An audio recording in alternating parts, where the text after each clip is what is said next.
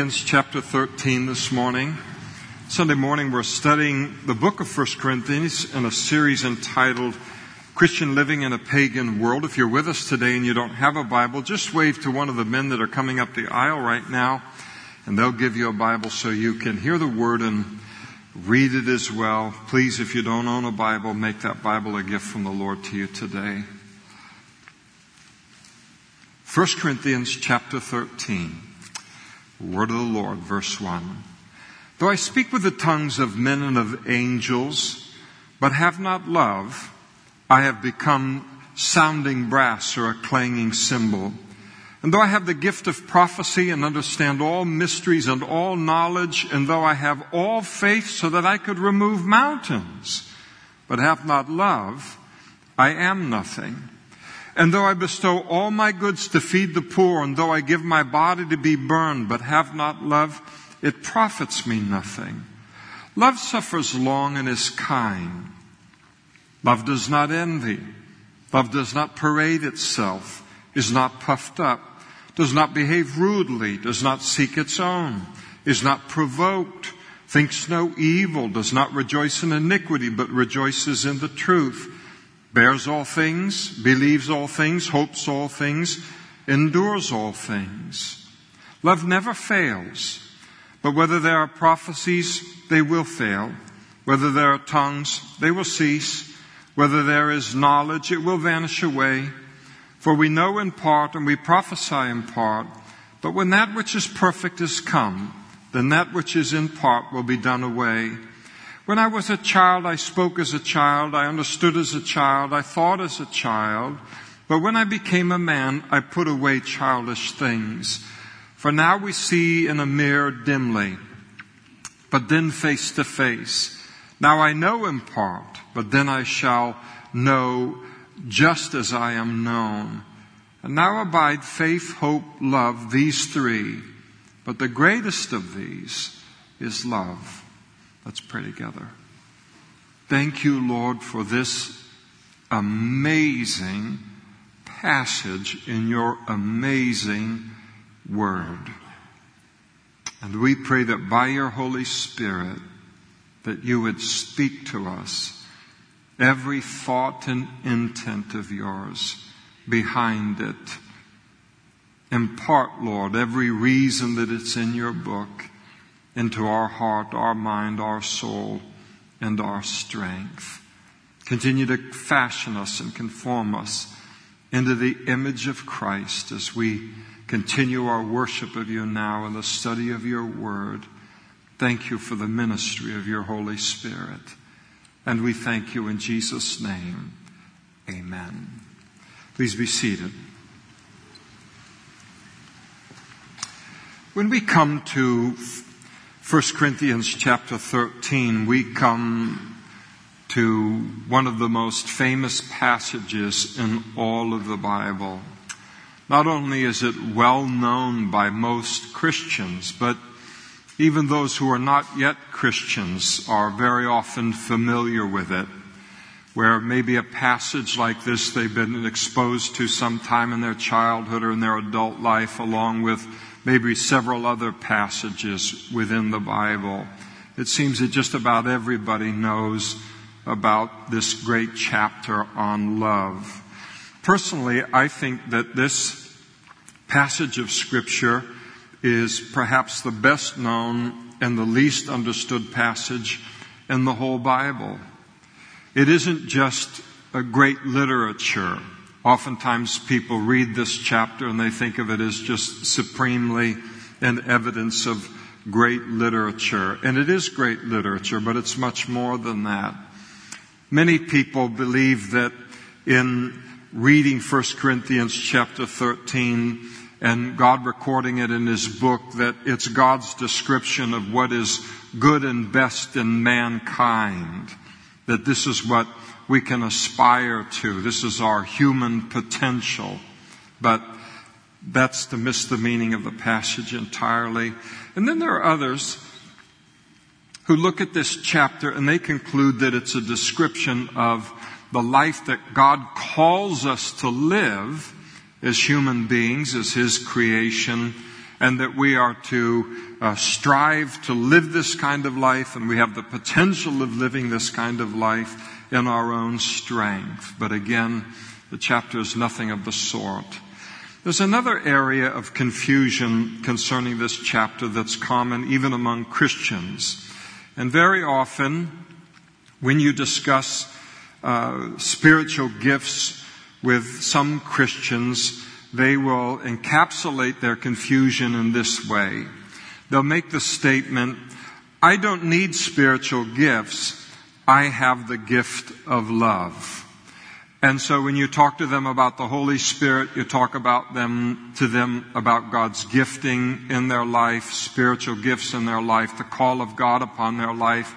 They dismiss it with a wave as if that all of that is meaningless, as if Paul is wasting his time devoting an entire chapter, chapter 12 and then chapter 14 talking about something that really doesn't matter. And they say, uh, again, in effect, I don't need any of it. I don't need spiritual gifts. I have the gift of love.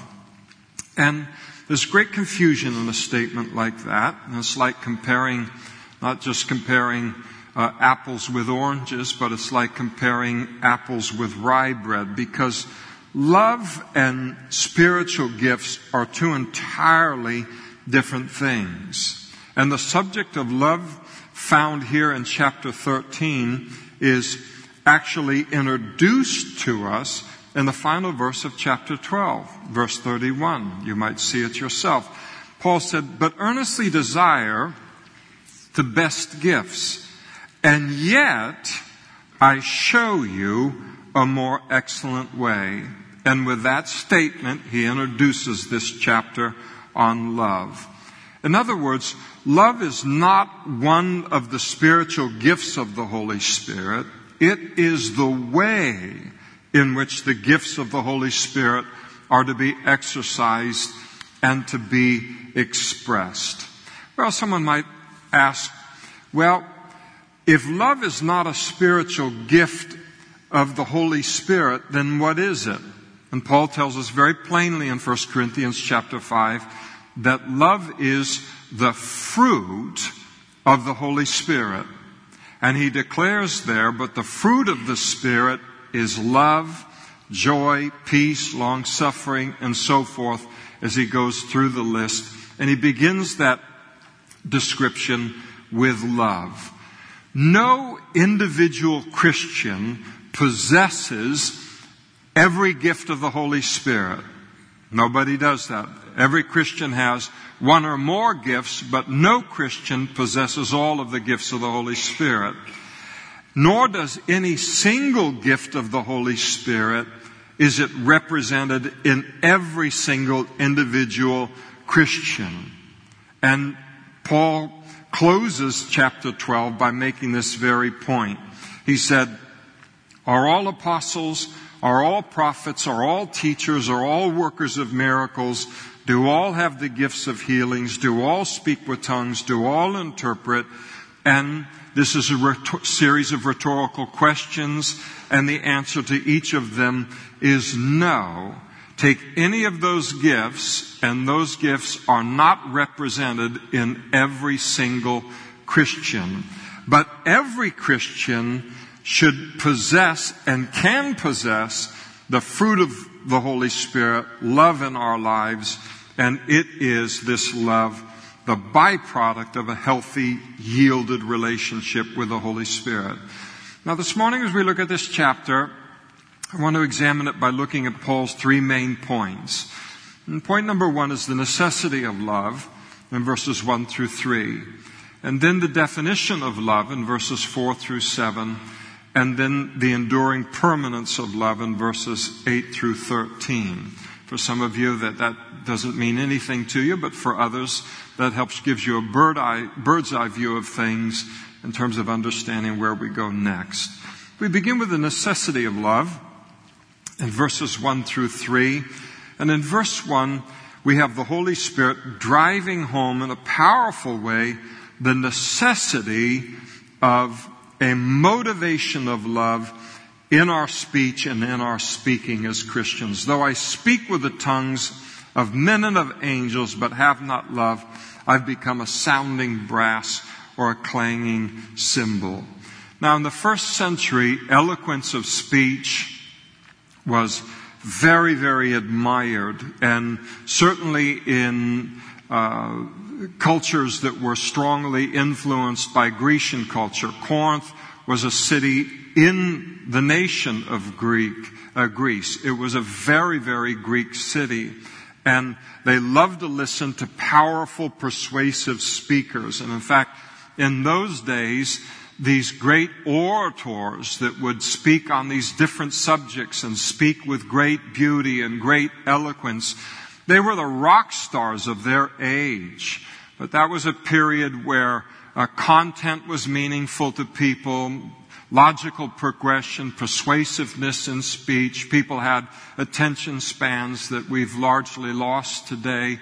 But when someone would speak in that setting, people would give them their undivided uh, attention and eagerly do so because this was of great fascination to them. But Paul then declares that without the motivation of love in a speaker, that even the highest and the most beautiful use of language and speech becomes a comparable noise. It becomes like a clanging bell or a crashing cymbal. Now, we sit and we listen to this and uh, words like this, and it hits us one way or another. But what Paul writes in verse 1 here in this chapter would have hit the Christians in Corinth absolutely like a ton of bricks. Because they were exercising all of these various spiritual gifts, many of them verbal in nature, word of wisdom, word of knowledge, prophecy, these kind of gifts of the Holy Spirit that required speech. And they were operating in these gifts at Corinth out of a desire to be seen, out of a desire to be thought of as uh, more spiritual as a result of it, out of a motive of self uh, promotion or a desire to be well thought of by other people. And so they ministered these gifts out of a selfish motivation as opposed to doing it out of a love for God and a love for the people that they were talking to. And God knows that it is love that is the true power of speech.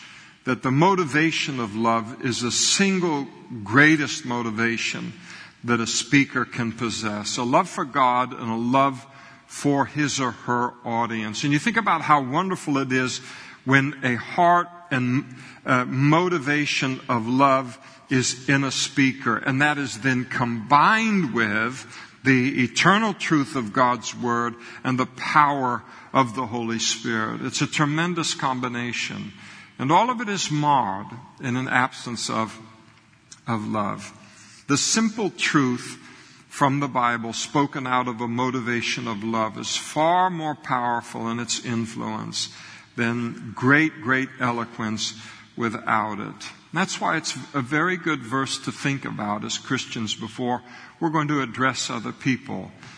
And that might be you have an opportunity where you're going to speak to a group of people, maybe teach or whatever it might be, or to talk to an individual and to ask myself, am I going to say what I'm going to say to these people right now because I am massively frustrated with every single one of them? Or am I going to speak to them out of the fact that I have a love for them and a deep concern for them. Because the motivation will make all of the difference in terms of the power of what we say, how it gets received, and all of those kind of things. And so the prayer is in our lives as God would use us to speak to people in a group or individually. Lord, I don't want to speak a word to this person, to these people, until you give me your love for them. And uh, without that, my words are just going to be a comparative noise. In verse 2, God declares that even the most extraordinary giftings of the Holy Spirit can't make up for a lack of love. And you look at the gifts that he lists there in verse 2 if I have the gift of prophecy, in other words, I'm a human instrument through whom God speaks. Uh, if all spiritual mysteries dissolved under my examination as a result of God's divine revelation in my life, if I had all knowledge, the gift of word of knowledge was operating in my life so constantly, so in such an uninterrupted state in my life that there was nothing in life that I saw or experienced that was unknown to me. God speaking to me of, of everything that I'm seeing through His word of knowledge. Or if I had all faith that I was able to move mountains, able to redecorate the countryside, He said, if, even if you have, even if one person had all of that gifting operating in their life, and all of the oohs and ahs that would go with that kind of a gifting, he says, without love, I am nothing. And the word for nothing is an interesting one because it means nothing, but it can just as equally mean nobody. So even if I possessed all of the gifts of the Holy Spirit and I exercised them to an astonishing degree, if I did so out of some other motivation than love, uh, and and uh, then in the eyes of heaven, I would be considered a nothing or a nobody. That's how important love is to God. You think about it, you read verses 1 and 2 and put yourself in the place of the Corinthian Christian, and they would be saying, Ouch! Because it was speaking right to where they were. All the gifts were in operation. They were serious about their calling and all those kind of things but a serious lack of love. And Paul was getting their attention by the Holy Spirit in a really big way to drive home how important love is to God. And Paul wasn't through yet. Notice in verse 3. He communicates the supremacy of love even over Christian service in the eyes of God that love is so important to God that even the greatest demonstrations of self-sacrifice in our Christian service, if they're done out of some other motive other than love, it profits me nothing. Now imagine this. Think about this in your mind. Imagine a person could die penniless on the mission field after a lifetime of sacrificial service and if the motive for their sacrifice and service was not love, it profits them nothing. I don't know, I don't know what, how those words impact you, but they impact me in a big way. The possibility that I could spend my whole life serving God in a calling, and yet if there's an absence of a motivation of love, there will be no reward for it on the other side of this life. Wow, that's pretty heavy. Is that possible? Apparently it is. Because if the motive behind our service is not love, then it's not going to survive the coming test of the motivation behind our Christian service. The Bible teaches that one day we're going to stand before God as Christians, not to be judged related to our sin, but it's a bema seat, it's a reward seat. We're going to give an account for our service to Him one day.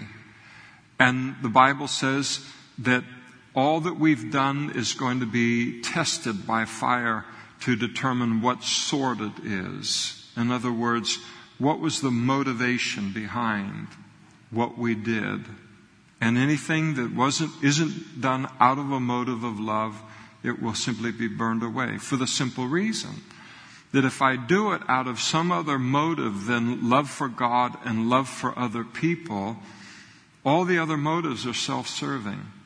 And I have then received the reward of that service this side of heaven.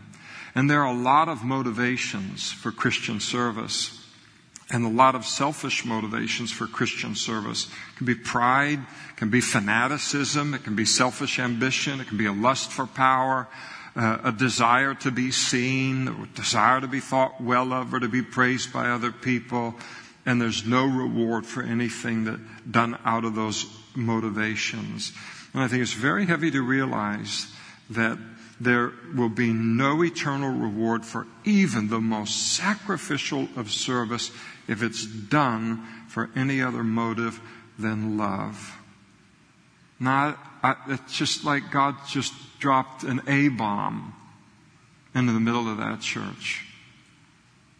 I'll tell you, right into the middle of my heart, too.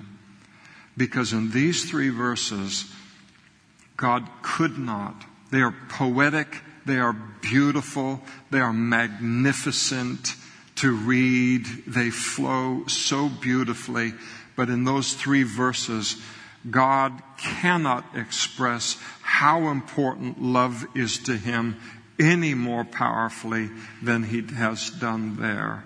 It's just like kind of God is declaring, now, do I have everybody's attention related to how important love is to me? It's more important than your words to me. It's more important than your speech to me. It's more important than your gifting to me. It's more important than your sacrifice and your service to me.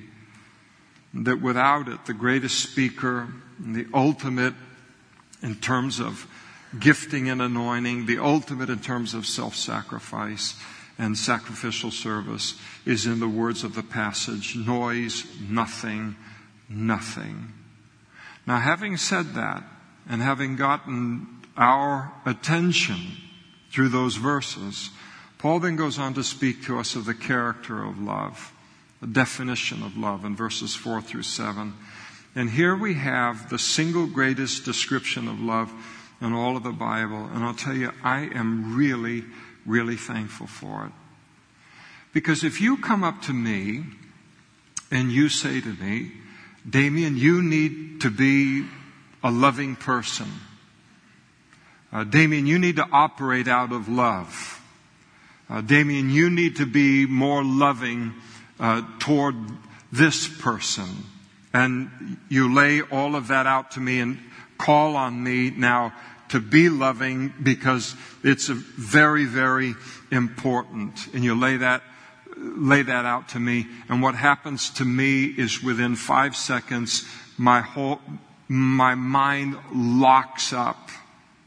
It freezes on me. Because unless I know what love looks like, I don't know what I'm aiming at. So you have 1970, um, a movie came out by the name of Love Story. I'm not recommending it. I don't know that I ever saw it. But I do remember the one line from the movie was, became a dominant pop culture deal back then. And the thing that Ali MacGraw spoke was, love means never having to say, you're sorry. Well, isn't that convenient? On the basis of that, most of the world are deeply loving people because they never say they're sorry. The Beatles told us all we need is love. All you need is love. But then they didn't provide a definition for it, and they were on a search just like everyone else.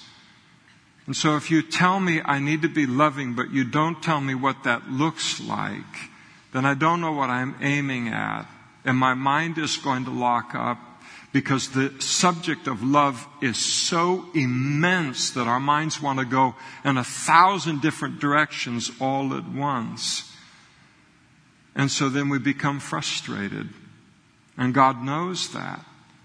And so he calls on us and speaks to us of the importance of love, but then tells us what it looks like. And there's no one more authoritative in all of the universe to speak about what love really, really looks like and the complications and demands of life on fallen earth than God Himself.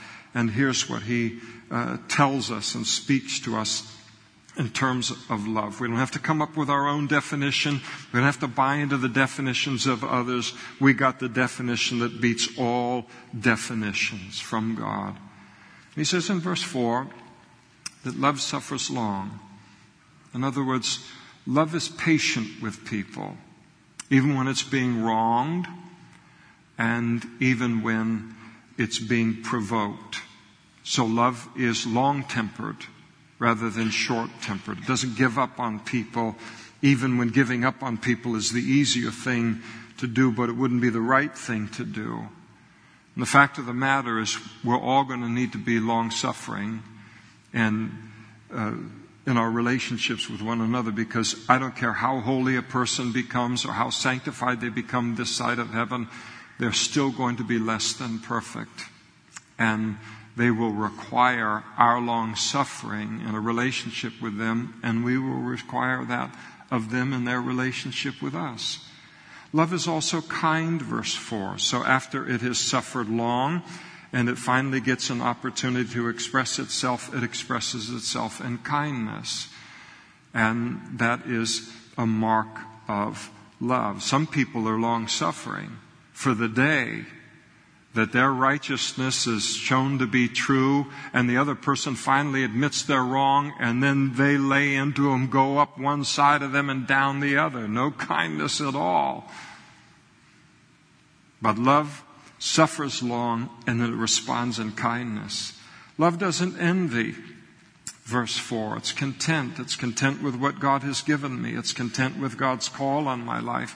It's content with the spiritual gifts that He has given to me or the sphere of influence for the kingdom of God that God has given to me. So it isn't threatened and it isn't displeased by the success of other people. It rejoices when it sees another Christian have the same gifting as we have and their, their gifting is a greater one. Their opportunities are greater. Their accomplishments are greater. Their influence is greater by the Spirit of God. And we don't envy it because the kingdom of God is being advanced. He says in verse 4, love does not parade itself. In other words, it doesn't desire to draw attention to itself. It isn't anxious to be the center of attention. It isn't verse 4, love is not puffed up. It's not puffed up with pride. It's humble. It, it doesn't look down on other people. Love, verse 5, doesn't behave rudely. It's polite. It's courteous to people. It doesn't treat people in a rude way. Look at how this is disappearing within our culture. Politeness and being courteous. Not only is it disappearing, but it's being replaced by brutality as the way that people are interacting with one another. Love doesn't even behave rudely. Love does not seek its own, verse 5. So it's not selfish. It's not self-centered. It's other-centered. It's more interested in helping other people, assisting other people, blessing other people. It's not provoked, verse 5. So it isn't overly touchy. It's not super uh, sensitive. You don't have to walk on eggshells around a person that is uh, operating in this love. This kind of person isn't easily offended or frustrated. It thinks no evil, verse 5. In other words, this love is innocent. It doesn't think the worst about people. It's ready to think the best uh, about people. And it gives people the benefit of the doubt related to life. Somebody comes and says, Did you see what they did right there? That has to mean this. And you look at it, and at one time in your life, you would have gone right down the track with them, judged that person, done that. But God's done such a work of love in your life that you look at that and you think to yourself, it doesn't mean that at all. It could just as easily be explained in this way, in a virtuous way. And that's the way that love looks at things. The phrase, it thinks no evil, it also carries the meaning that love doesn't keep a record of wrong it, uh, that is committed against it. So it doesn't hold a grudge and it doesn't, uh, uh, you know, nurse a grudge. In verse 6, it does not rejoice in iniquity. You remember in Church at Corinth, they have all kinds of problems in that church.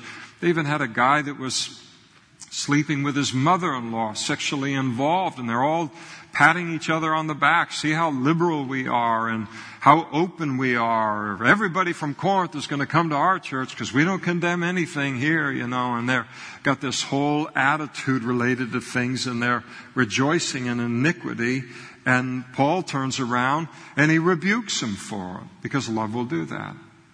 Uh, love has a backbone. God's love does. And it has convictions. It doesn't ignore sin, uh, much less rejoice in it. It does the right thing, just as Paul did in correcting uh, those at, at Corinth. There's a strong, and I think this is where there's such a strong departure in terms of God's love, which is true love, as opposed to how love is. Uh, we're indoctrinated on how to define love within the culture. The culture, how it sees love today, the culture that we live in, by and large, it defines love as always just accepting everything and never ever um, making a stand against anything, even sin. Nothing can, you can't speak out against anything. That love is always expressed in being affirming or at least silent in the face of uh, you know, sinful things. And when a person's making a decision that's going to result in them driving off of the proverbial cliff or society is going to drive off the proverbial cliff, that if anybody opens up their mouth to protest or to warn, that they're being unloving. That's, it's about as stupid as you can possibly be. Your excuse, stupid is in the Bible, by the way, in the book of Proverbs.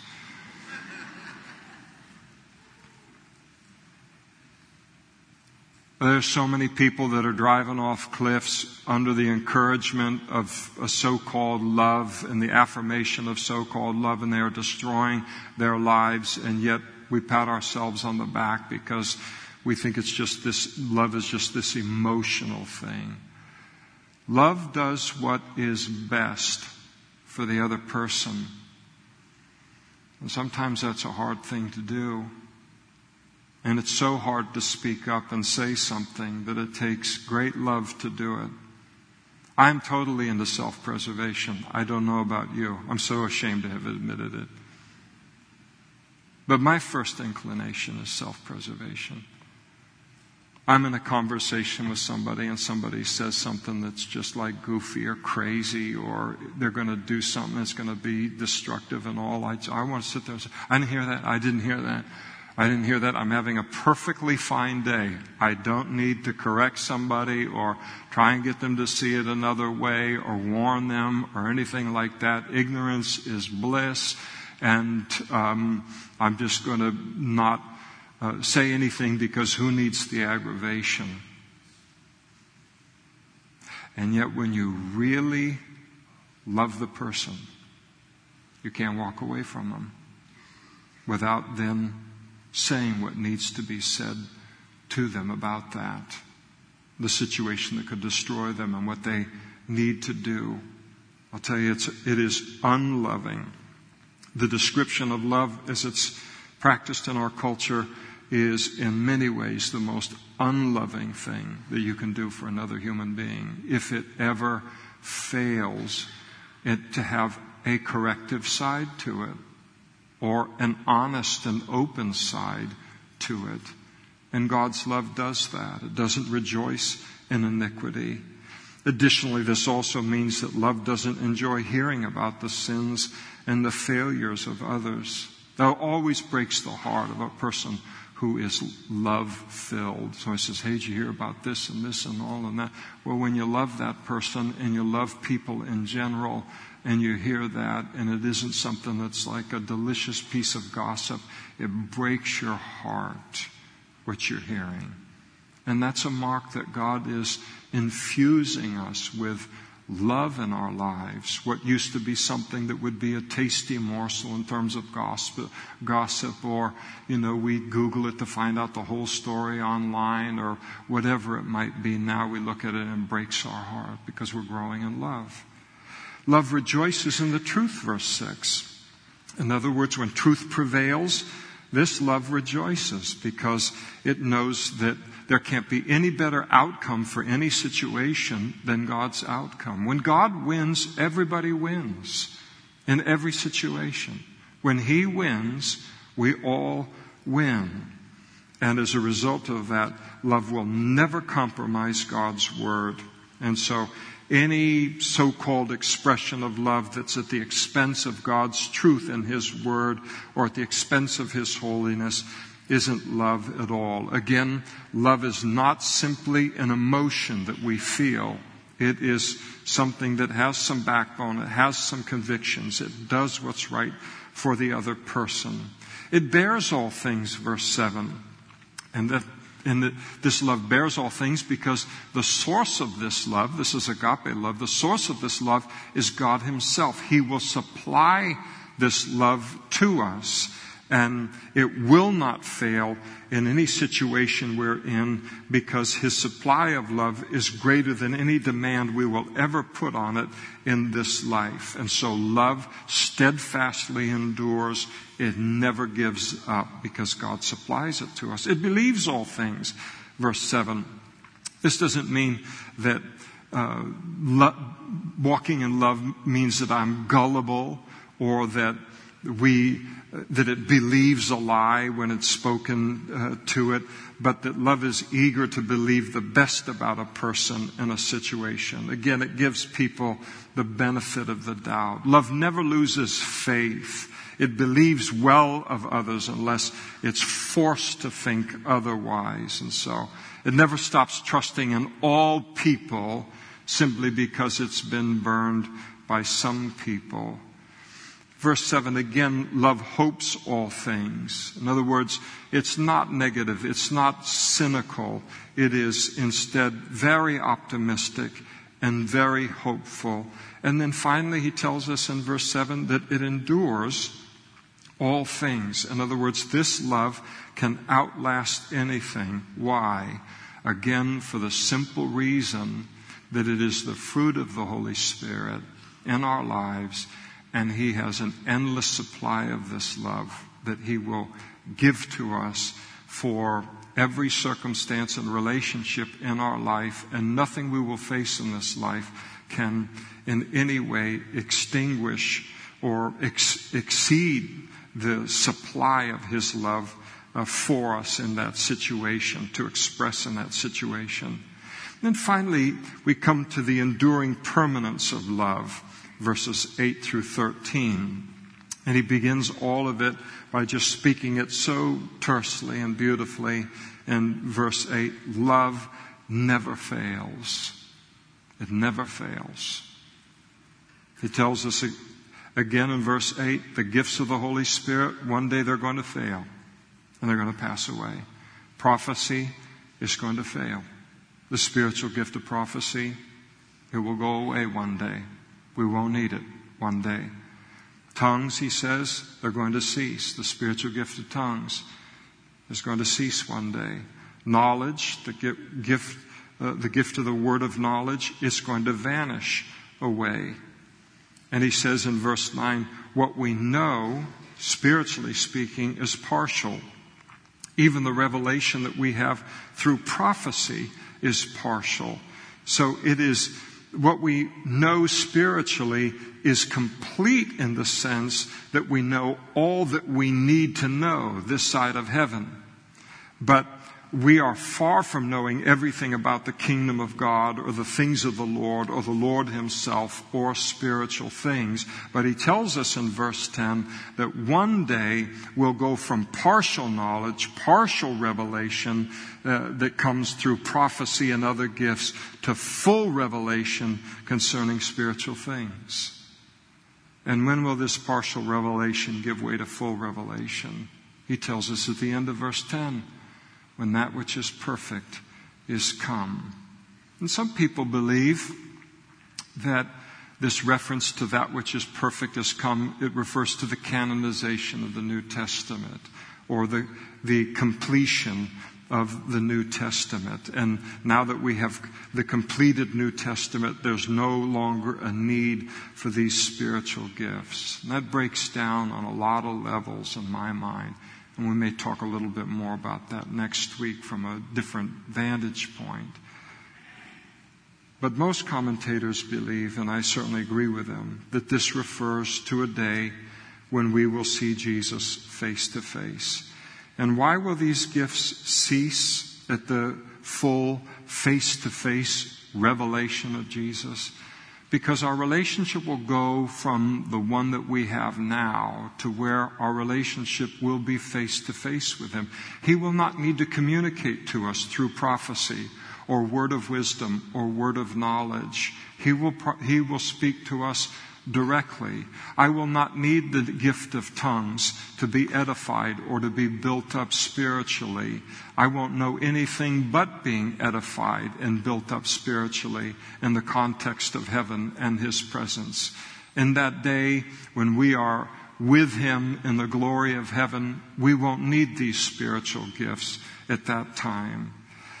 Uh, he tells us in verse 11, and Paul says, When I was a child, I spoke as a child, I understood as a child, I thought as a child, but when I became a man, I put away childish things. And here's this whole progression, though, where he's talking about seeing when that, when that which is perfect is come, and seeing through a glass darkly, but then face to face, as he speaks about in the next verse. It's frustrating for me, and I don't mean to offend anybody, but it is frustrating for me the number of Christians that I have talked with through the years since I've known the Lord, since 1980, who uh, really don't want to be bothered with spiritual gifts. They don't want to be bothered with the Holy Spirit in a very large degree. They don't want to be um, uh, anything to do with that or with certain aspects of spiritual gifts or calling. And they will look at it and say uh, to themselves, well, I, I don't, all of those things are just childish things in comparison to what we have uh, in the Word of God. And so they look at spiritual gifts, word of wisdom, word of knowledge, prophecy, gift of tongues, all of the gifts of the Holy Spirit, and they uh, declare that these things are childish. Paul is not declaring these things to be childish. He's merely saying that at this, when he wrote this, he was in the same place that we were. He's in heaven now. We are not in heaven yet. But he, he's basically saying that on a physical level, a child understands certain things to a certain degree as a child, and then one day when they become an, an adult, they see things uh, far uh, better. They see things far deeper. Their understanding is far greater. And so that's true on a physical realm. And Paul is saying, in essence, that will be our truth, uh, be true of us spiritually. These gifts of the Holy Spirit are wonderful this side of heaven.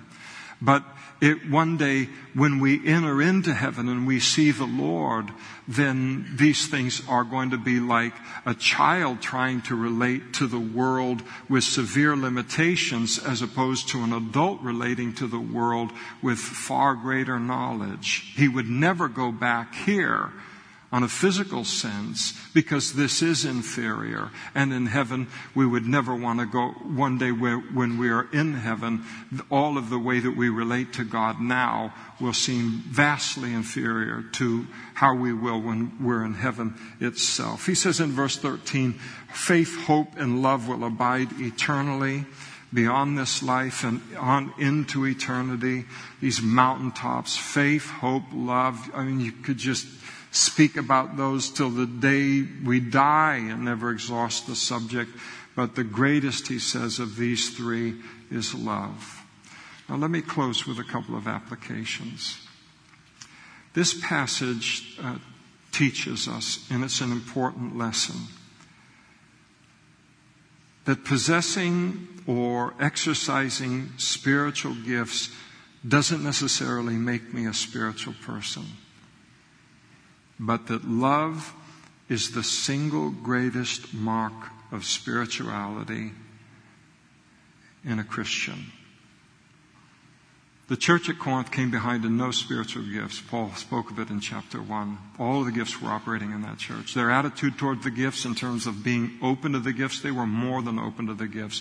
They desired earnestly the best gifts. These people were really, really excited about that side of, of the Christian life. And Paul commends them for all of that. That's absolutely commendable. So then it's shocking when you read later in the epistle that Paul writes to them and he declares them, despite their calling, despite their gifting, despite the operation of the gifts of the Holy Spirit within the church, he declares them to be carnal, to be dominated by the flesh. They were carnal uh, Christians. Now, I, I want to be very careful that you don't misunderstand me in a way that I've heard people misunderstand on this issue.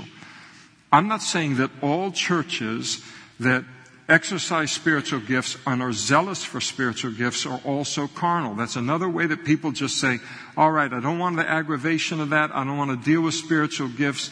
People have used it in excess. They dishonor the reputation of the Lord. They do crazy things and all. And so they then look and say, that kind of a Christian is just carnal compared to my kind of Christian that's just content with learning what's here in the Bible.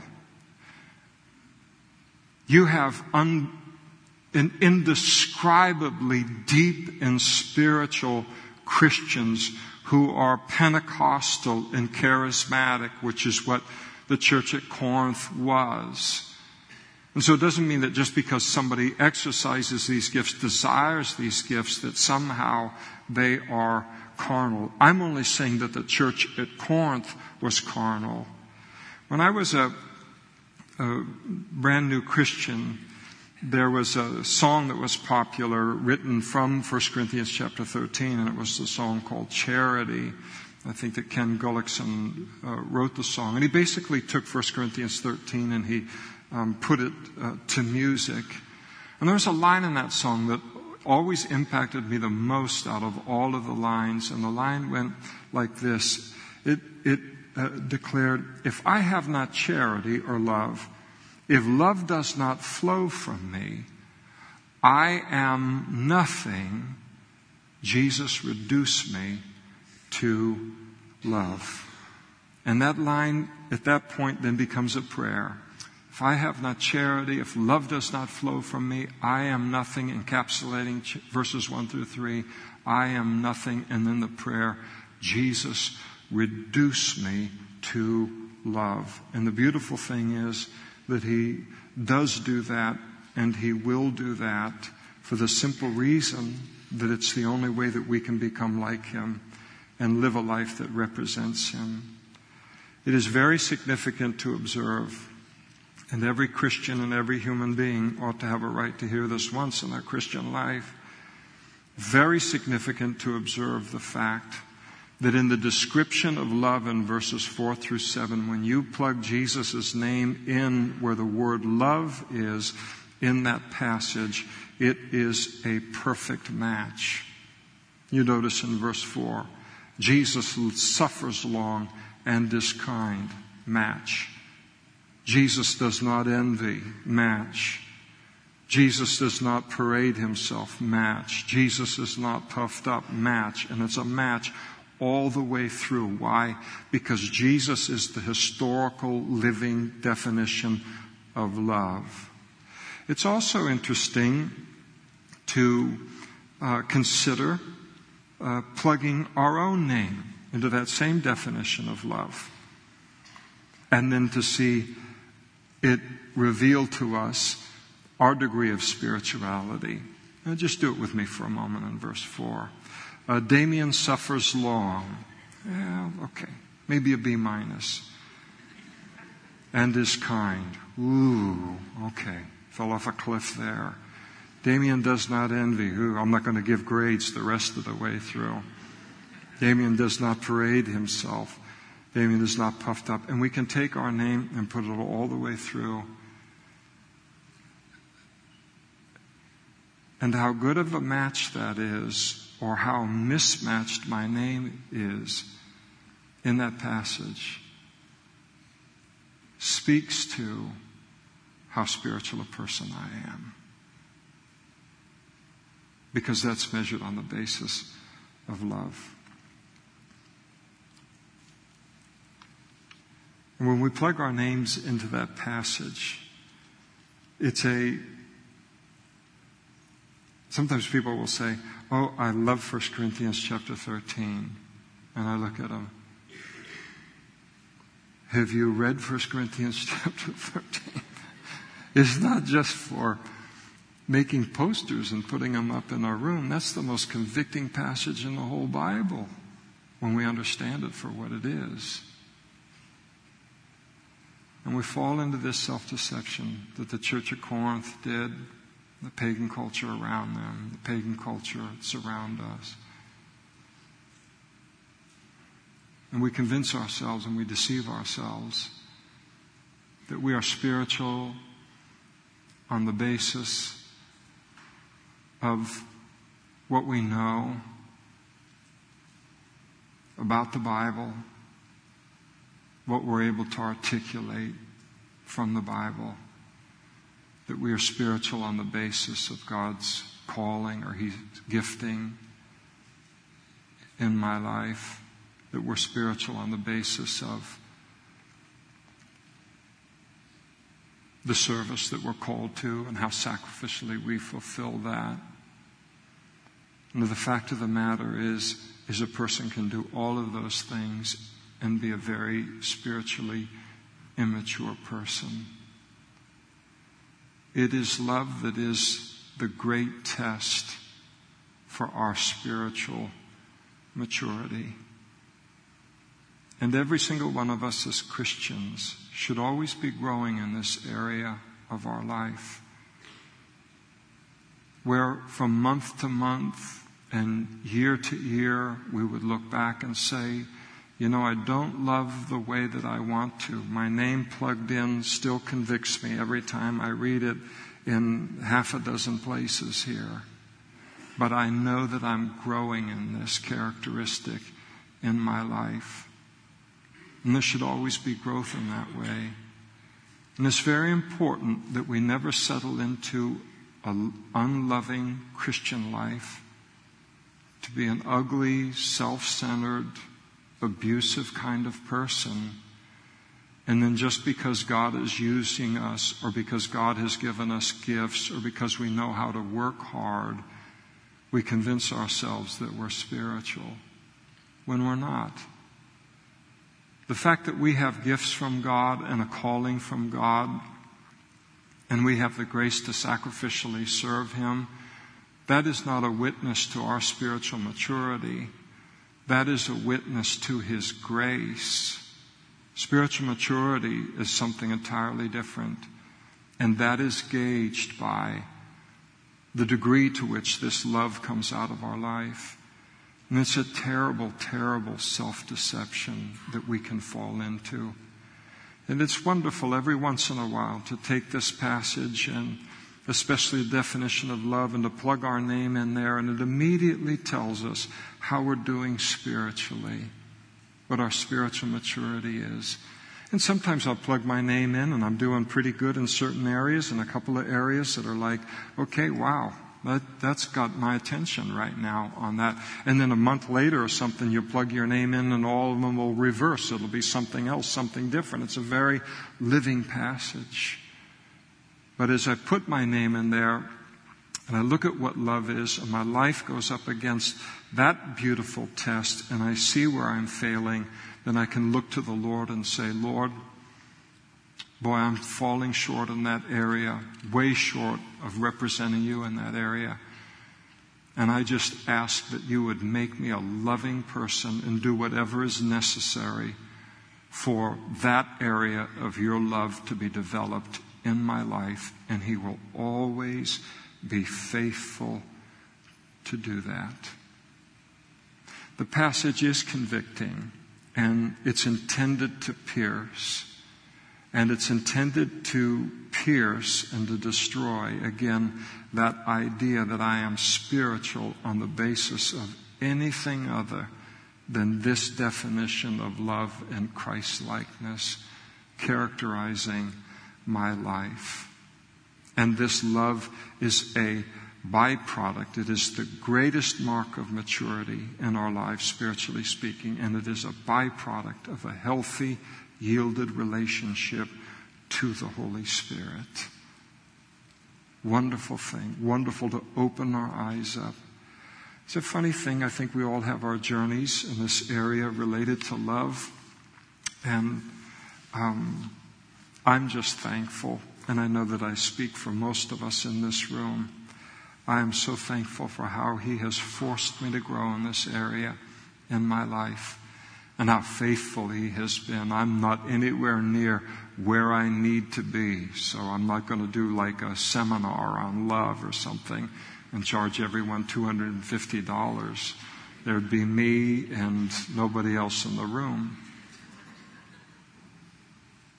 But it's one of the greatest feelings in the world to look back and say, Lord, how you have grown me in love. And thank you so much for it. And keep it up, Lord. And to know that He will. Let's stand together and we'll pray.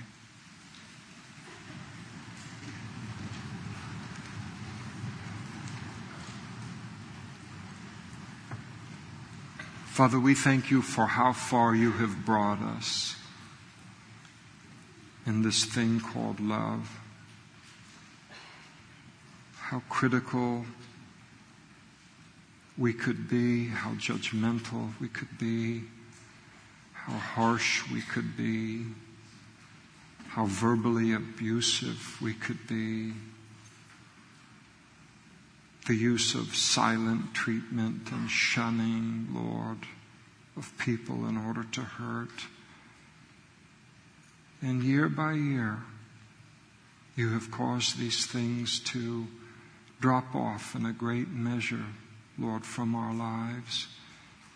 And you've walked us into the life of our Savior, the life of Christ, into this wonderful world of love. And we thank you for it. And we thank you, Lord, for how we see the world as a result and how we see people and the blessing that the life is and what happens in our relationship with you as a result. And so we ask, as a simple little church in Modesto, California, thank you for the love that marks this church and our individual lives.